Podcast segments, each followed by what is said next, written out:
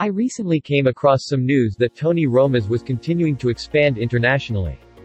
But I do recall them having scaled down. There were more than 25 of their restaurants in Canada at some point. Now, its website displays 11 locations in total for Canada. So, I decided to look into what happened. Let's dive in. Tony Roma's eponymous company opened in 1972 in Miami, Florida. At first, it was a regular steak and hamburger restaurant. But then, one day, the chef decided to add in baby back ribs served with a rib sauce developed by Tony Roma.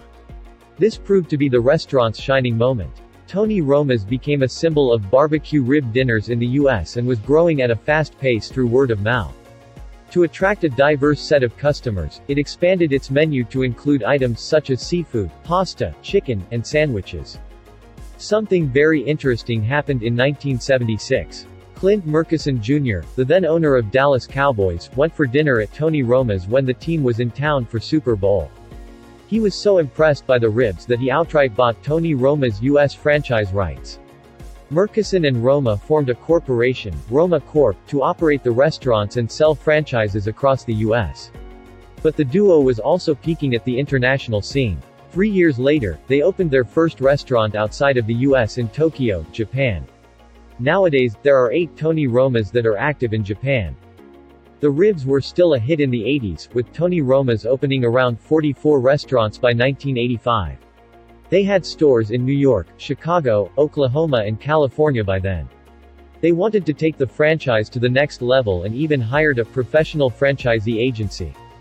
But they decided to manage their franchises internally in the end. Their growth plan called for more multi-unit franchisees instead of company-owned ones.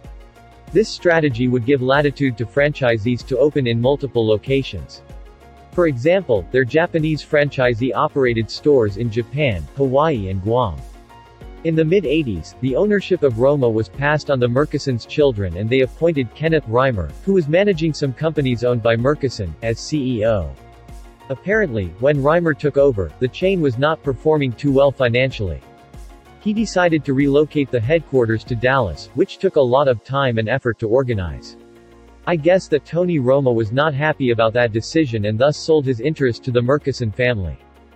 Although Clint Murchison Jr. was wealthy, he filed for bankruptcy in 1985. A year before, he even sold the Dallas Cowboys for $60 million. Murchison had invested in a lot of businesses over the years. And when I say a lot, I mean he personally owned over 140 corporations. And the nail to the coffin was that he had put personal guarantees on them to finance the projects. When most of these businesses failed, he was personally liable to the creditors. Murchison had a terrible ending. He suffered from nerve disorder, which strapped him in a wheelchair unable to speak. He died from pneumonia in 1987. Despite all this turmoil, Tony Roma's had expanded to 146 restaurants in 16 states and 4 continents by 1991. The growth was accompanied by remodeling the restaurants and introducing new operating systems. The menu also kept expanding to include fish and salads. At that point in time, the chain was well established. The chain, operating a total of 150 units, was acquired by National Pizza in 1993. National Pizza was Pizza Hut's largest franchisee and it also owned Skipper's, a seafood restaurant chain. Reimer managed to expand the chain across the U.S. and open in high-traffic locations such as near the Universal Studios in Florida, and in Times Square in New York City.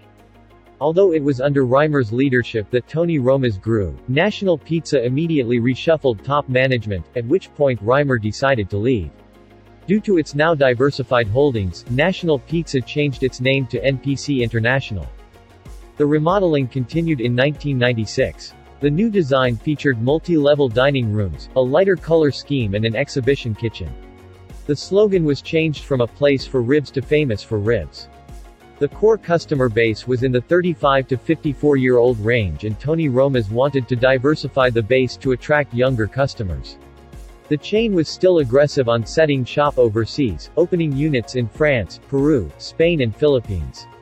They even had agreements in place to open up in UK, Germany, Australia and Russia.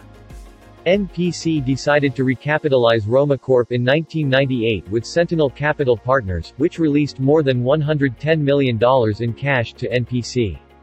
The chain started its rib grill concept in the same year, which gained in popularity, operating more than a dozen in a few years. Rib Grill was part of the marketing effort to attract the younger customer base.